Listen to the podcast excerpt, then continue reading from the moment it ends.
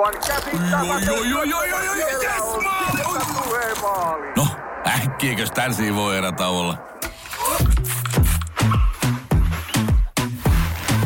Tule sellaisena kuin olet, sellaiseen kotiin kuin se on. Kiilto. Aito koti vetää puoleensa. Mun vanhemmat erosi 80-luvulla ja olin silloin seitsemänvuotias ja isä jäi asumaan eri paikkakunnalle, kun me muutettiin äidin kanssa noin puolentoista tunnin ajomatkan päähän. Ja mä tapasin mun isää joka toinen viikonloppu aina perjantai-illasta kello 17, sunnuntai-iltaan kello 18 ja lisäksi me nähtiin lomilla isän kanssa ja minultahan ei kysytty tähän mitään mielipidettä. Nykyään tämä kuvio on kuitenkin onneksi vähän erilainen ja lapsen ja vanhemman suhdetta yleensä tuetaan ja lisäksi lasta myös kuunnellaan.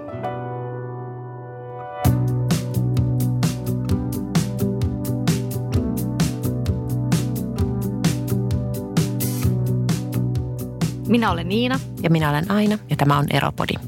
Me ollaan molemmat erottu aviopuolisoista ja lastemme isistä jo aikoja sitten ja lisäksi meidän molempien vanhemmat ovat eronneet. Me haluttiin tehdä tämä podcast-sarja auttaaksemme ihmisiä, jotka käyvät läpi eroprosessia tai harkitsevat eroa. Meillä on tänään täällä vieraana taas Merkka, eli merituuri Lukkari asianajan toimisto Reimset KOsta. Tervetuloa Merkka. Kiitos. Merkka, Merkka, sulla on laaja kokemus näistä perheoikeudellisista asioista ja tänään me jutellaan sun kanssa lastenhuoltoon ja tapaamisoikeuksiin liittyvistä asioista. Ja tämä on nyt erityisen ajankohtainen juttu, koska oliko se nyt viime joulukuussa, eli joulukuussa 2019 on tullut voimaan uusi lastenhuoltolaki, jossa esimerkiksi tähän vuoroasumiseen ollaan otettu vahvasti kantaa. Niin puhutaan nyt näistä asioista sitten tänään. Mites Iina, kerro, sä oot nyt niin totisen näköisenä. Mitäs mietit huoltajuudesta? Äm, paljonkin. Mulle tuli mieleen, kun mä kuuntelin tota sun alkuintroos, että kuinka vanhaksi sä kävit isäs luona joka toinen viikonloppu? Voi voi. Tota, enhän mä nyt muista. Kyllä siihen tulisi, olisikohan sinne jonnekin teini-ikään asti. Sitten varma, ja mä luulen, että aluksi oli sille aika intensiivistä se käyminen. Ja mun äiti, äiti, joka on siis edes mennyt jo 20 vuotta sitten, niin on kertonut, että, tai kertoi silloin, että, että, tota, että kyllä mä niin kuin alkuun ikävöin mun isää paljonkin. Mm. Mutta sitten sit varmaan, niin se varmaan sitten niinku väheni se käy, käy, käymi, käyminen siellä ja sitten varsinkin teiniässä niin oli sitten omat kaverit kuitenkin. Asuttiin niin eri paikkakunnilla, ei mulla ollut ketään kavereita sitten enää siellä Mm. Kun toi nimenomaan, isän paikkakunnalla. ja, toi jäi. nimenomaan tuntuu aika haasteelliset se ajatus, että teini-ikäinen lähtisi toiselle paikkakunnalle joka toinen viikonloppu, kun hänellä on aika paljon omaa elämää jo oman kodin ympärillä. Mutta hei, mennäänkö Merkka ihan tuohon huoltajuusasiaan? Mitä sillä huoltajuudella nyt yleisesti sitten tarkoitetaan? No huoltajuushan tarkoittaa hyvin niin kuin laajaa asiaa, eli ihan tätä lapsen niin kuin hyvää hoitoa ja kasvattamista ja valvontaa ja huolenpitoa. Mutta usein sitten näissä niin kuin vanhempien riitatilanteissa niin se kiteytyy siihen, että kuka tekee ne päätökset niistä lapsen tärkeistä asioista. Ja jos ollaan yhteishuoltajia, niin silloin ne pitäisi tehdä yhdessä. Ja näitä päätöksiä on siis mm. esimerkiksi lapsen niin kuin kouluasiat, päiväkoti, terveydenhoito, sairaanhoito, rokotukset, passi, uskonto, etunimi, sukunimi, kansalaisuus. Ja toi on muuten onneksi tehty ihanan helpoksi nykypäivänä tämmöisissä yhteishuoltajuustapauksissa tämä passihakeminen, että sähköisesti molemmat vanhemmat pystyvät käymään allekirjoittamassa asiat ja päästään rivakasti eteenpäin, kun joskus ennen aikaa piti varmaan molempien vanhempien tulla saman, samaan aikaan saman katoa alle poliisin eteen allekirjoittamaan niitä papereita, joka hankaloitti asioita. Ja kyllä mä muistan, meidän teinille haettiin nyt keväällä tai viime syksynä ekan kerran oma pankkikortti, niin ei se nyt ihan simppeli juttu ollut. Molempien piti kirjautua saman pankin ase, asiakkaaksi molempien vanhempien ja sitä kautta antaa ne luvat ja hyväksynnät, että lapsi sai nämä pankkitilit Mutta itse asiassa se, se, se ei liity siihen huoltajuuteen, sen lapsen niin kuin raha-asiat ja talousasiat. Eli ne liittyy sitten siihen lapsen edunvalvontaan. Eli Okei. Eli vaikka niin kuin olisi yksin huoltaja, niin silti kun molemmat vanhemmat on niin kuin lapsensa lakimääräisiä edunvalvojia ja täytyy niin kuin myös siinä asiassa toimia yhdessä. Mutta toki niin kuin jos toinen on kyvytön siihen, niin voidaan sitten siitäkin niin kuin erottaa siitäkin tehtävästä. Eli siis ymmärsikö mä oikein, jos sä oot yksinhuoltaja, niin jos sä haluat lapselle pankkitilin, niin sen toisen vanhemman hyväksyntä pitää hakea siinä tapauksessa. Joo, siis tämän toisen lakimääräisen edunvalvojan, eli toisen vanhemman. Toi oli mulle ihan uusi tieto. Miten edunvalvoja ja huoltajuus eroavat nyt siis paperilla juridisesti ilmeisesti ja lailla toisistaan? Eli siis edunvalvoja hoitaa tätä talous- ja rahapuolta. Okei. Ja siitä ei pääse niin kuin millään eroon. Pääsee siitäkin eroon, mutta se on eri prosessi. Se, ei ole, se menee muistaakseni maistraatin kautta sitten ensisijaisesti, että jos, jos sitten haluaa tämmöisen täysin kyvyttömän, joka on vaikka kavaltanut lapsensa rahat, niin, niin toki silloin pitää niin Okei. kuin tästä, tästä roolista päästä eroon. Mutta itse asiassa ää, se on kuitenkin, ei se ole yleistä, mutta sitä tapahtuu, että ollaan yhteishuoltajia, mutta käytännössä se toinen huoltaa niitä asioita ihan yksinhuoltajana. Ja, ja, mutta silloinkin yhte, itse asiassa siitä, siitä yks- yksinhuoltajuutta ei välttämättä niin hirveästi tarvitse juridisesti, koska se ikään kuin eskaloituu se tilanne vaan niissä, ö, niissä tilanteissa, kun haetaan passia tai sitten vaihdetaan koulua. Ja sitten, sitten oli lisäksi tämä rokottaminen ja, ja tota, mikä se oli se kolmas? No siis- Uskonto.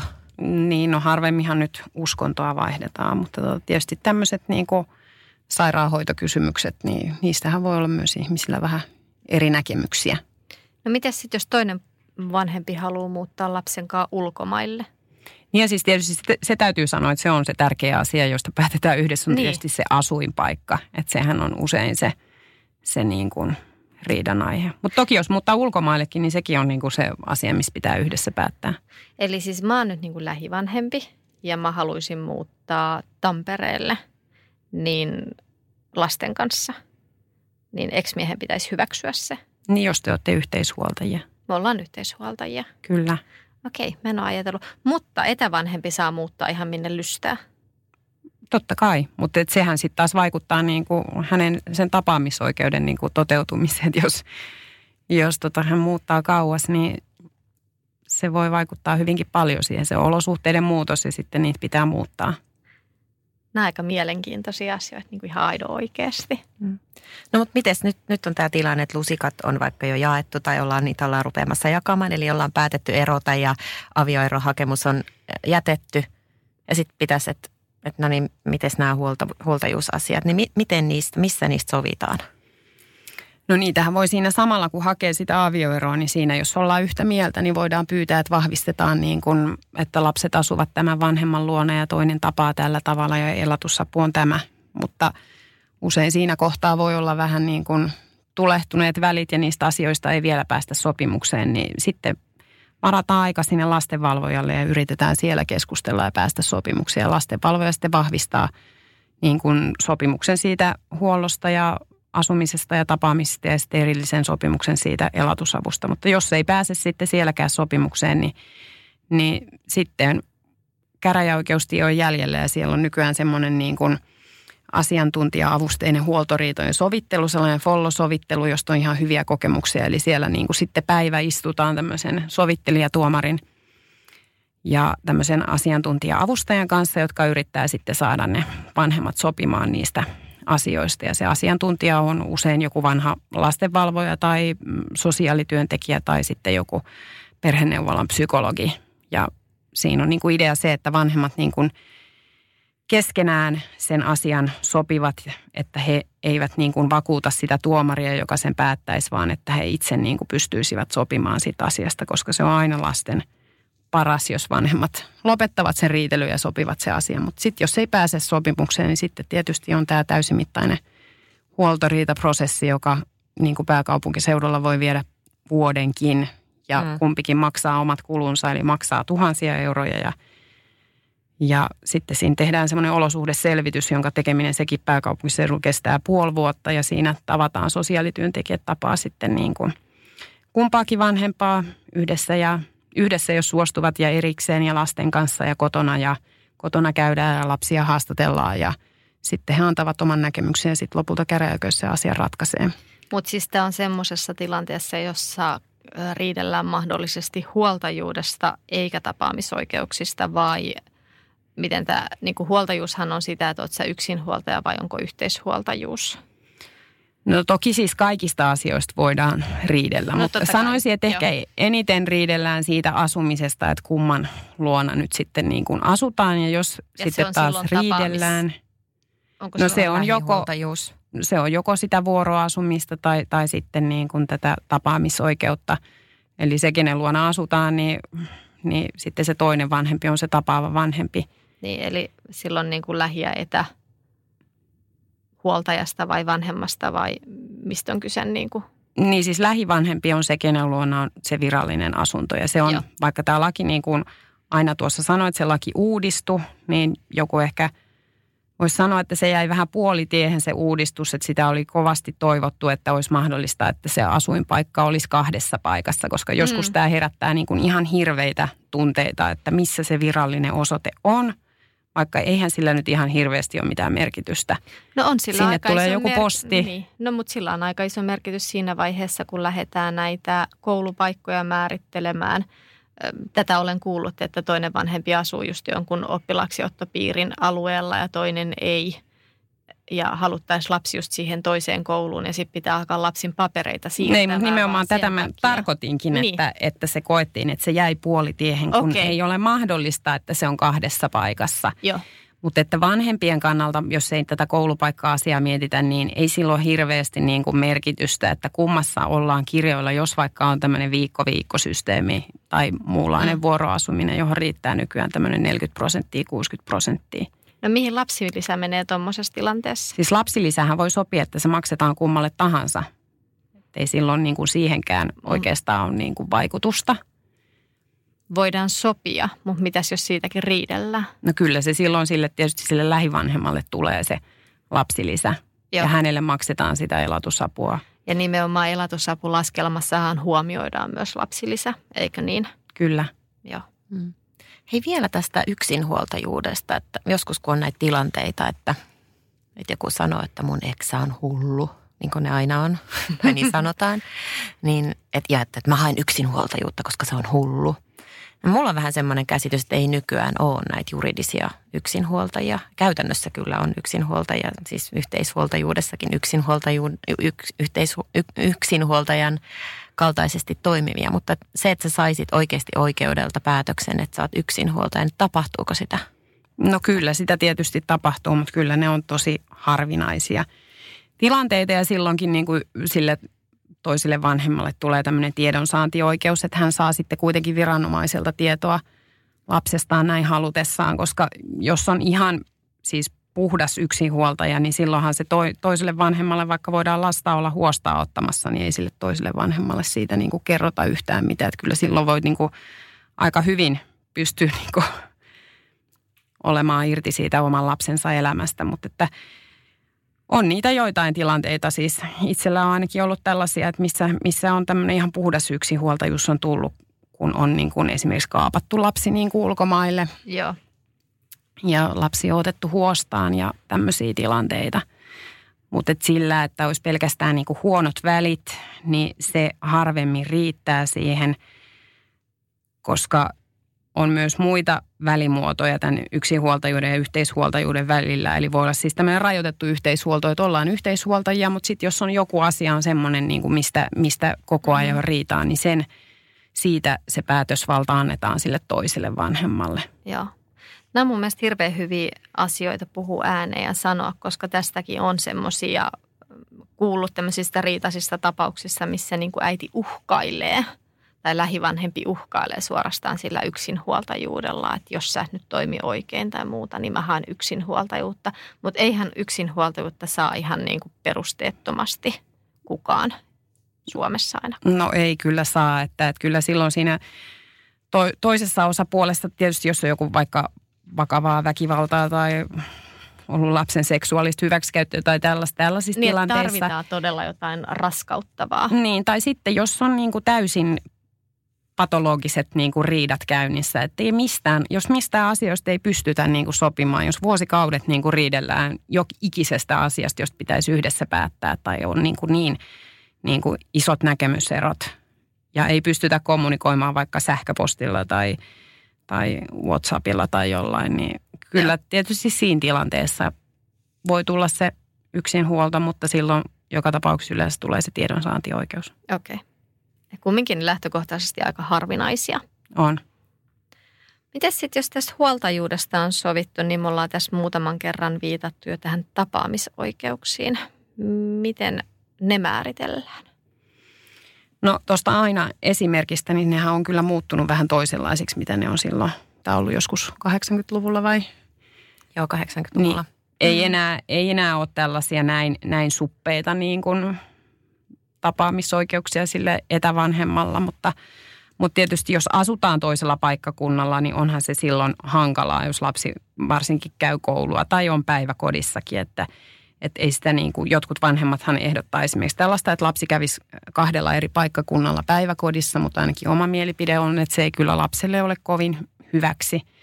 Ja vaikea nähdä, että järjestelmä taipuisi semmoiseen, kun paikka, päiväkotipaikat on niin rajat, rajallisia ja tarkkaan määriteltyjä. Mulla itse asiassa on yksi ystävä, jolla on tällainen tilanne. Niin kyllä se onnistuu varmaan jonnekin yksityiseen päiväkotiin tai näin, mutta että jos nyt miettii, että mikä on sen, niin kuin sen lapsen etu, niin, niin tuntuu aika niin kuin raskaalta. Mutta että ne, jos ei ole tämmöinen tilanne, että asuttaisiin kauhean kaukana toisistaan, niin kyllähän niin kuin nykyään ne lapset on, tämän vuoroasuminen on aika yleistä. Miten tämä vuoroasuminen menee sitten eri ikäluokissa, kun itse ajattelen sitä, että no tämä aina esimerkki alkuun, että teini ei ehkä halua viettää vuoroviikkoja toisella paikkakunnalla tai edes vuoroviikonloppuja, niin mitä jos erotaan lapset on tosi pieniä? No ihan pienillähän sitä vuoroasumista ei suositella. Että pitäisi olla yksi semmoinen niin kuin pääasiallinen huoltaja ja hoivaaja. Ja sitten se sitten pienen lapsen kohdalla, niin ne ne toisen vanhemman tapaamiset, niin niitä pitäisi olla tosi tiheesti ja paljon. Mutta Eli... sitten se tilanne tietysti muuttuu, kun niin kun lapsi kasvaa. No, esimerkiksi otetaan kaksivuotias. Viikko-viikkoasuminen ei ole suositeltavaa. No, ei tutkimusten vai? mukaan, mutta toki niin kun... Yksilöt voi olla aina tietty niin, se riippuu mm. lapsesta. Ja tietysti jos on isompia sisaruksiakin sitten, että on vaikka 2, 7 ja 10-vuotiaat, niin se voi olla sellaisessa tilanteessa niin kuin eri asia. Eli ne kulkee lapset niin sanotusti sisarusryhmänä siinä ja se luo sille kaksivuotiaalle jo riittävän turvan.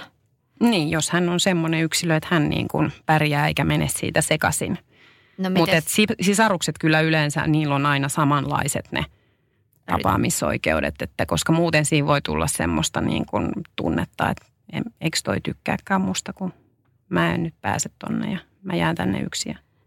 Toi asia mä oon ehkä pikkasen eri mieltä, että muuttuu myös lasten kasvaessa. Mulla on itselläni semmoinen, että lapsethan käy isällään, mutta tota, teini käy tällä hetkellä vähän vähemmän, että kuunnellaan hänen mielipidettään ja taas nuorempi haluaa viettää enemmän aikaa isänsä kanssa että ollaan annettu lapsille myös mahdollisuus vaikuttaa itse siihen No nyt mä puhuin pienemmistä niin, lapsista. Nimenomaan, te, teinit on ihan oma niin kuin asiansa, että he liikkuu, kuten, niin, he liikkuu, miten he haluaa, että et tietysti jos, jos niin kuin se 12 vuotta on sellainen raja, että tietysti ei lapsi silloinkaan päätä niitä omia asioitaan, mutta että jos hän niin kuin vakaasti ei halua jonnekin mennä ja ollaan käyty täytäntöönpanosovittelut ja lasta on kuultu ja lapsi on sanonut, että hän ei esimerkiksi ollenkaan halua mennä jonne niin kuin sen toisen vanhemman luokse, niin ei lasta enää sitten pakoteta. Joo. Mä luin itse asiassa tosiaan hiljattain aika mielenkiintoisen tutkimuksen, missä oli aika laajasti haastateltu vuoro asuneita lapsia, jos näin voi sanoa. No lapsia, joiden, joilla on kaksi kotia niin sanotusti. Ja siinä oli tehty semmoinen, tai tultu tähän toteamukseen, että about 16-vuotiaana päättyy vuoroasuminen enemmistöllä. Eli siihen on vaikuttanut sitten koulut ja ystävät ja muutenkin se sosiaalinen elämä, että sen jälkeen se asuminen on keskittynyt enemmän yhteen – niin siinä samassa tutkimuksessa oli muitakin asioita, että, että mitkä edes aut, mainittu siis ja listattu näitä asioita, jotka edes auttaa sen vuoroasumisen onnistumista ja niitähän oli esimerkiksi se, että asutaan lähe, lähekkäin, Todellakin. että et samalla alueella sillä tavalla, että koulu ja päiväkoti ja ystävät on siinä samalla seudulla. Sitten, Joo. että vanhemmilla on hyvät välit. Joo. Empiirinen tutkimus kaveripiiristä on osa, osoittanut, että alle viiden kilometrin säde on semmoinen riittävä, että vuoroasuminen toimii hyvin, joka mahdollistaa myös sen, että, että jos lapselta on unohtunut jotain toiseen kotiin, niin se pystytään nopeasti hakemaan, eikä tarvitse sitä isoa matkalaukkuu pakata, kun siirrytään vanhemmalta toiselle. No mä, mun oma henkilökohtainen äh, empiirinen kokemus on se, että kyllä niin kuin, äh, viisi kilometriä tai itse asiassa neljä kilometriä linnuntietä on, on tota liian pitkä matka. Että se pitäisi olla sellainen, että lapset pääsee itse kävellen sinne toisen vanhemman luo. Meillä ei kyllä siis todellakaan ole mitään vuoroasumista, mutta, mutta siis ylipäänsä tämä matka on pitkä. ajatusmalli. Ja Mhm. sitten mikä tässä samassa tutkimuksessa oli myös, niin puhuttiin siitä, että lapsilla pitäisi olla molempien vanhempien luona ehkä omat huoneet. Se Kyllä. lisää viihtyvyyttä, varsinkin lasten kasvaessa. Ja sitten pitäisi olla ne omat jutut siellä aika vahvasti. Että omat, omat vaatteet molemmissa osoitteissa. Mutta tätä vuoroasumista ei tosiaan sit vahvisteta, että jos ne välit on hirvittävän huonot, koska se ei ole lapselle sitten hyvästä, jos hän elää niin kuin kahdessa todellisuudessa ja se tieto ei kulje ollenkaan ja hän joutuu kuljettamaan sitä tietoa vanhempien välillä. Että, Mitä sä Et- tarkoitat, vuoroasumista ei vahvisteta? eli siis silloin se tulee tämmöinen suppeempi tapaamisoikeus sille toiselle. Tarkoittaen mitä? No esimerkiksi niin kuin perjantaista maanantai, perjantai niin kuin iltapäivästä koulun jälkeen maanantai aamuun kouluun ja sitten joku arki-iltatapaaminen.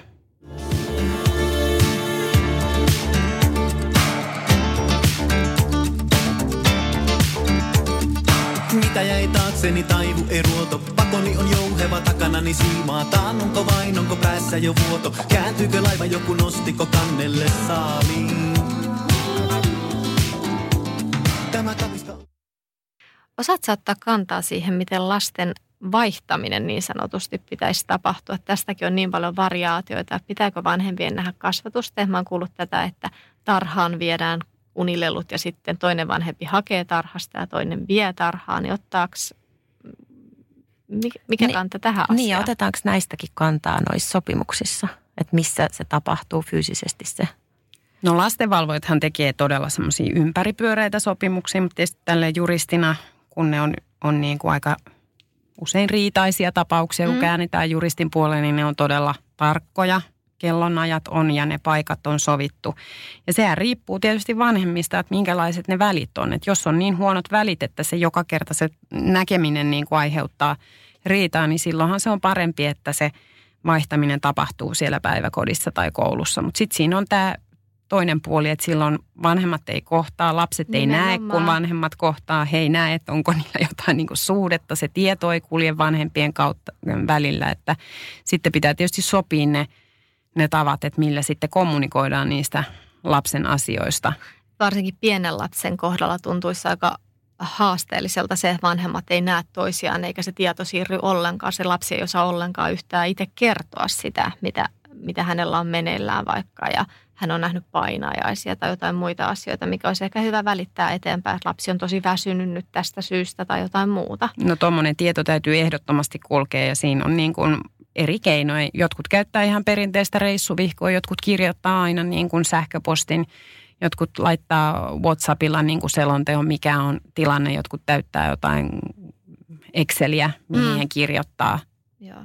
Mun henkilökohtainen kokemus ainakin siinä avioeron riitaisimman vaiheen jälkeen oli se, että ehkä vaihdettiin sähköpostilla tai tekstiviestillä näitä kuulumisia lapsista, koska silloin siitä poistettiin kaikki tunteet, mitä oli ehkä toista kohtaa vielä siinä vaiheessa riitasat ja ehkä negatiiviset. Tänä päivänä kyllä soitellaan ihan ja sanotaan, että tänään meni tälleensä ja toi menee tonne ja muistitko sen ja sen asian ja se on kaikista helpoin luonnollisesti, mutta erosta on jo niin pitkä aika, että tämmöinen toimii hyvin.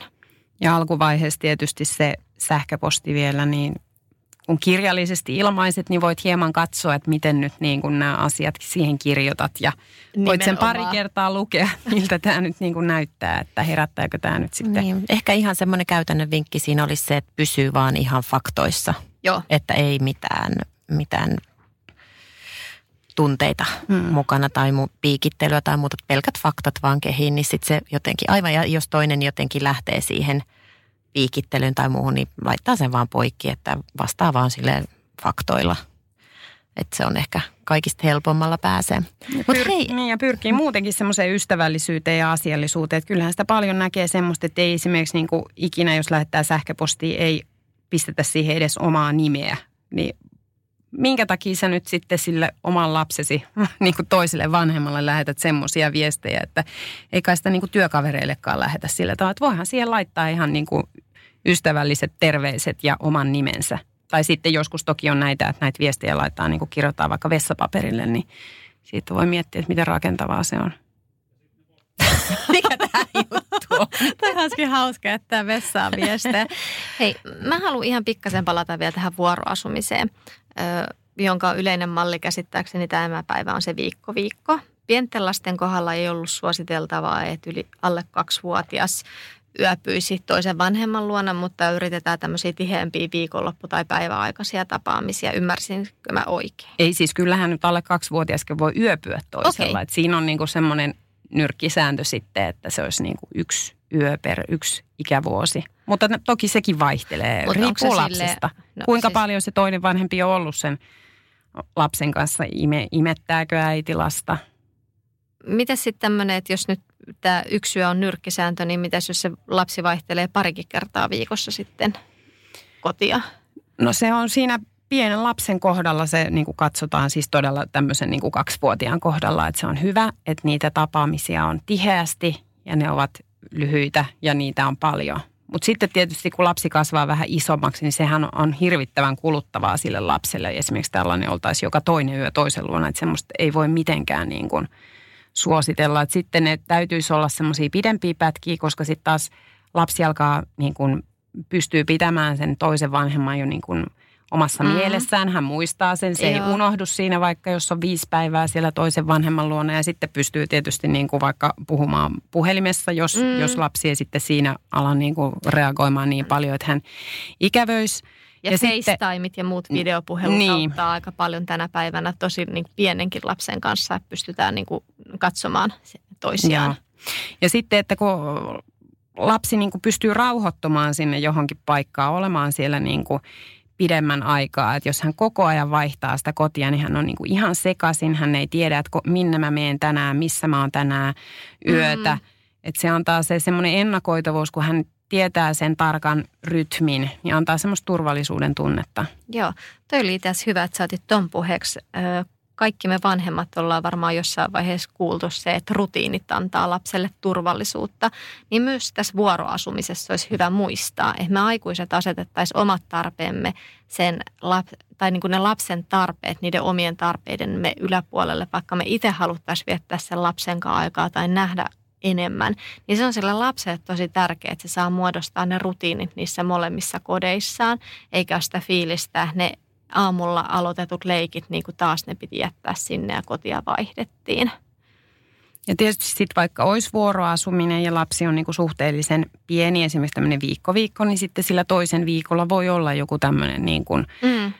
päiväkodista haku ja hoidetaan joku harrastus tai ollaan se ilta sen toisen vanhemman luona, mutta mennään sitten kuitenkin niin kuin nukkumaan sinne, niin kuin missä, missä sitä varsinaista viikkoa vietetään. Sinne lähivanhemman vuoksi, luokse. Entäs sitten sellainen tilanne, yleensähän on niin, että, että molemmat vanhemmat haluavat viettää mahdollisimman paljon aikaa sen lapsen kanssa.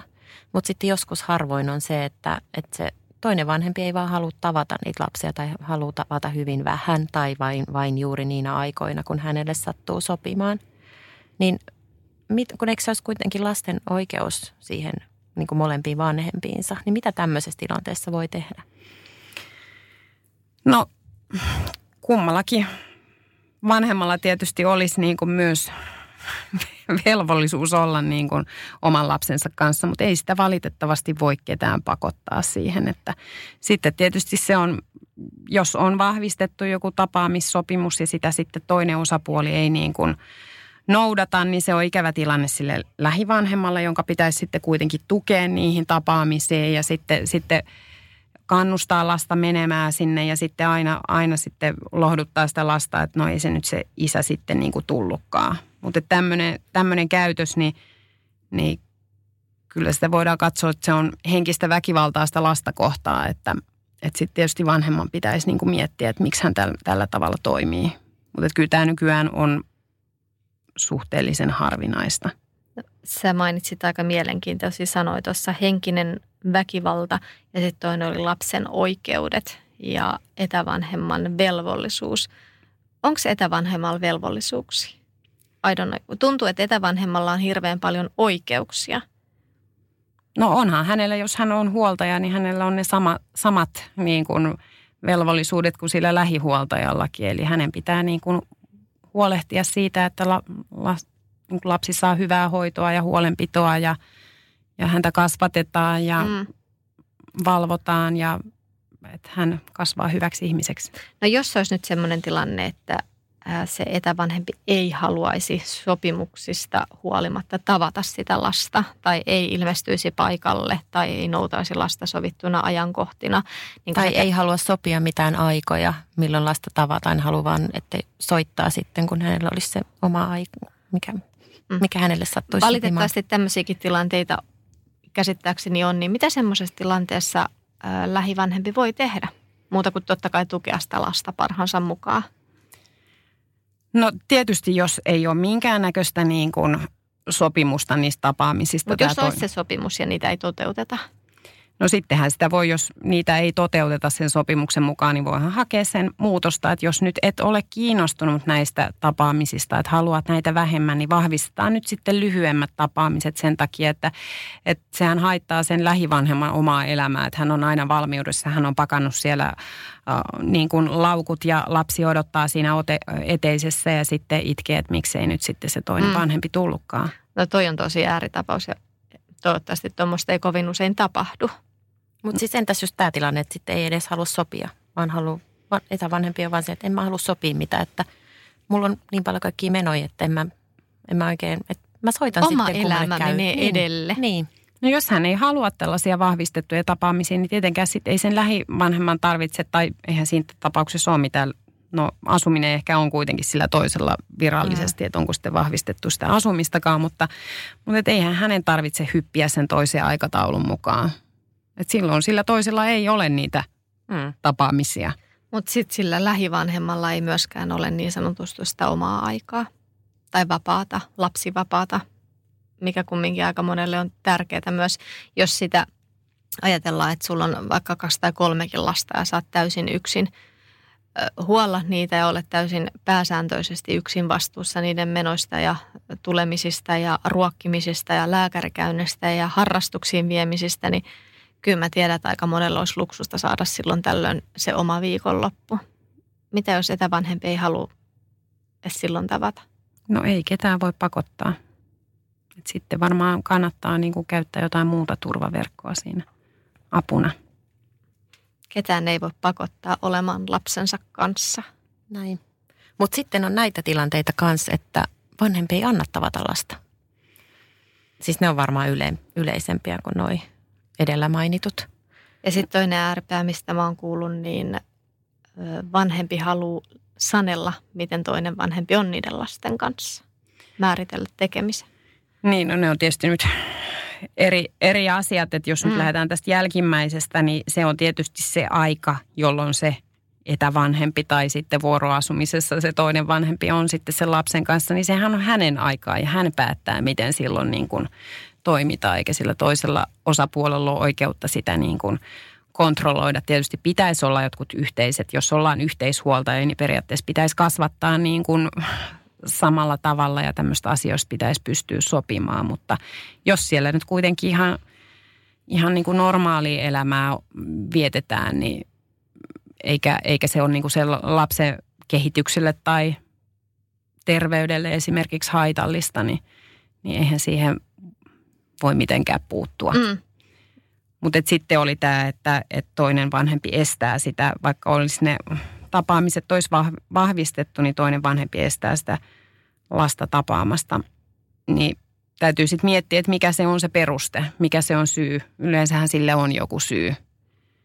Että jos sille on ihan aito niin kuin vakava epäily, että lasta kohdellaan kaltoin siellä toisen vanhemman luona, niin sitten tietenkään ei pidä niin kuin Ei luovuttaa. luonnollisestikaan, mutta jos tässä on nyt semmoinen, että, että haluan tehdä hallaa Excelleni, No silloinhan on kyse niin kuin täysin vastuuttomasta toiminnasta, että se on sen lähivanhemman ja myös sen etävanhemman niin kuin tehtävä on tukea sitä lapsen suhdetta siihen, siihen toiseen vanhempaan ja hänen lähipiirinsä. Eihän se koske ainoastaan sitä vanhempaa, vaan se koskee isovanhempia, mm. kummeja, tätejä, setiä, serkkuja, kavereita siltä puolelta. Joo. Et voi kun kaikki eroavat vanhemmat osaisivat olla aikuisia niin sanotusti, eikä pitäisi niitä lapsia pelinappuloina. Joo, kyllä toi voisi sanoa toi Eropodin neuvo kaikille. Olkaa aikuisia.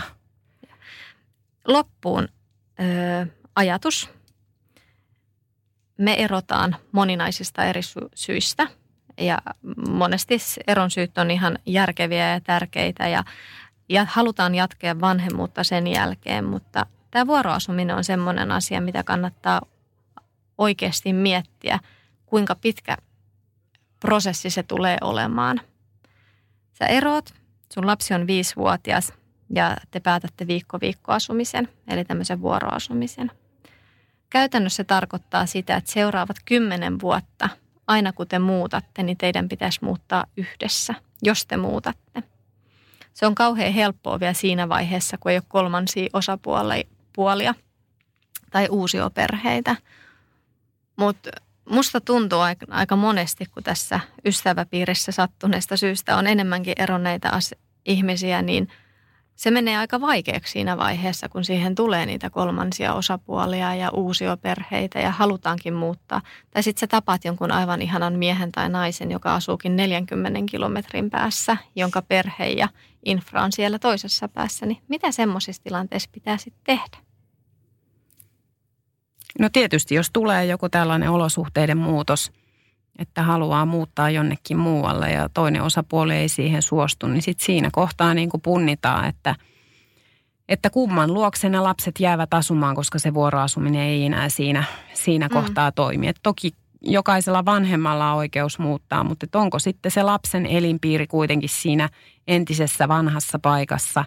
Heillä on siellä koulut, heillä on siellä harrastukset, heillä on siellä sitten se toinen vanhempi – niin siinä on tietysti riski, että jos asiasta ei päästä sopimukseen, niin silloin ne jää sille toiselle vanhemmalle, jonka luona on sitten vuoroviikoin asuttu ja sitten tämä toinen muuttaa sinne uusioperheeseensä sinne 40 kilometrin päähän ja sitten näkee vähemmän sitä.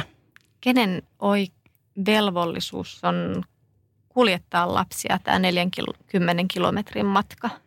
No siis yleensä se tapaava vanhempi, eli se, joka on vähemmän niiden vanhempien kanssa, niin hän vastaa näistä Eli niin maksuista. Niin. Et tietysti isompana sitten lapset voi varmaan kulkea niin kuin jollain busseilla tai mm. muillakin, mutta että jos, jos on niin kuin tämmöinen tilanne tietysti sitten, että, että asutaan vaikka toisessa maassa ja, ja on niin kuin lentokoneella matkustaminen on Mm, aika joo. kallista, niin voidaan niin kuin sopia toisinkin, mutta kyllä se lähtökohtaisesti on se tapaava vanhempi ja se huomioidaan sitten siinä elatusapulaskelmassa. Entäs jos se on ollutkin lähivanhempi, joka on päättänyt muuttaa kauemmaksi etävanhemmasta? Ja hän säilyy sitten edelleen lähivanhempana Niin. tästä huolimatta. No ei, kyllä se silloin se pääsääntö on, että se tapaava Edelleen. vastaa, mutta siinä niin kuin on kyllä nyt sitten se riski, että, että se voi muuttua, muuttua se, että kumpi on lähivanhempi, että jos lähtee muuttamaan jonnekin kauas. Että varsinkin jos on isommasta lapsesta niin kuin kysymys, niin sitä elinpiiriä painotetaan ja, ja mitä isommasta lapsesta on kyse, niin lapsen omaa mielipidettähän nykyään kuunnellaan ja nyt kun tämä lakikin uudistui, niin siinä on korostettu sitä, että lasta pitää kuulla. On hän sitten viisivuotias tai on hän sitten niin kuin 13-vuotias. Hei, kiitos Merkka. Kyllä on monimutkaisia tilanteita, mitä voi olla. Joo, mutta muistettaisiin me kaikki se lasten etu Lasten ja lasten etu. oikeudet. Ja luotaisiin lapselle mahdollisimman hyvät puitteet Kasvaa aikuiseksi. kahden vanhemman kanssa. Näin juuri. Hei, Kiitoksia. kiitoksia. Kiitos.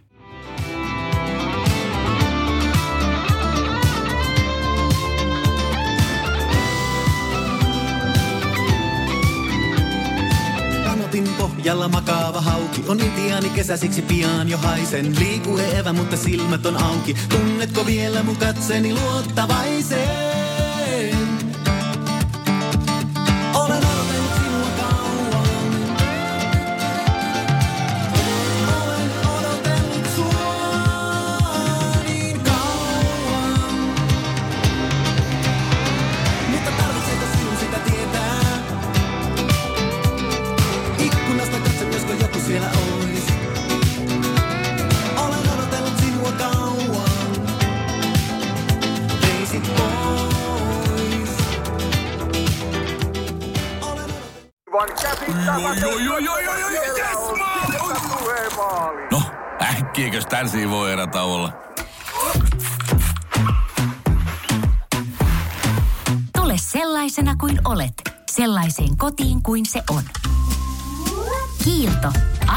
Koti vetää puoleensa. On yksi pieni juttu, joka keikkuu Ikean myyntitilastojen kärjessä vuodesta toiseen. Se on Ikeaa parhaimmillaan, sillä se antaa jokaiselle tilaisuuden nauttia hyvästä designista edullisesti.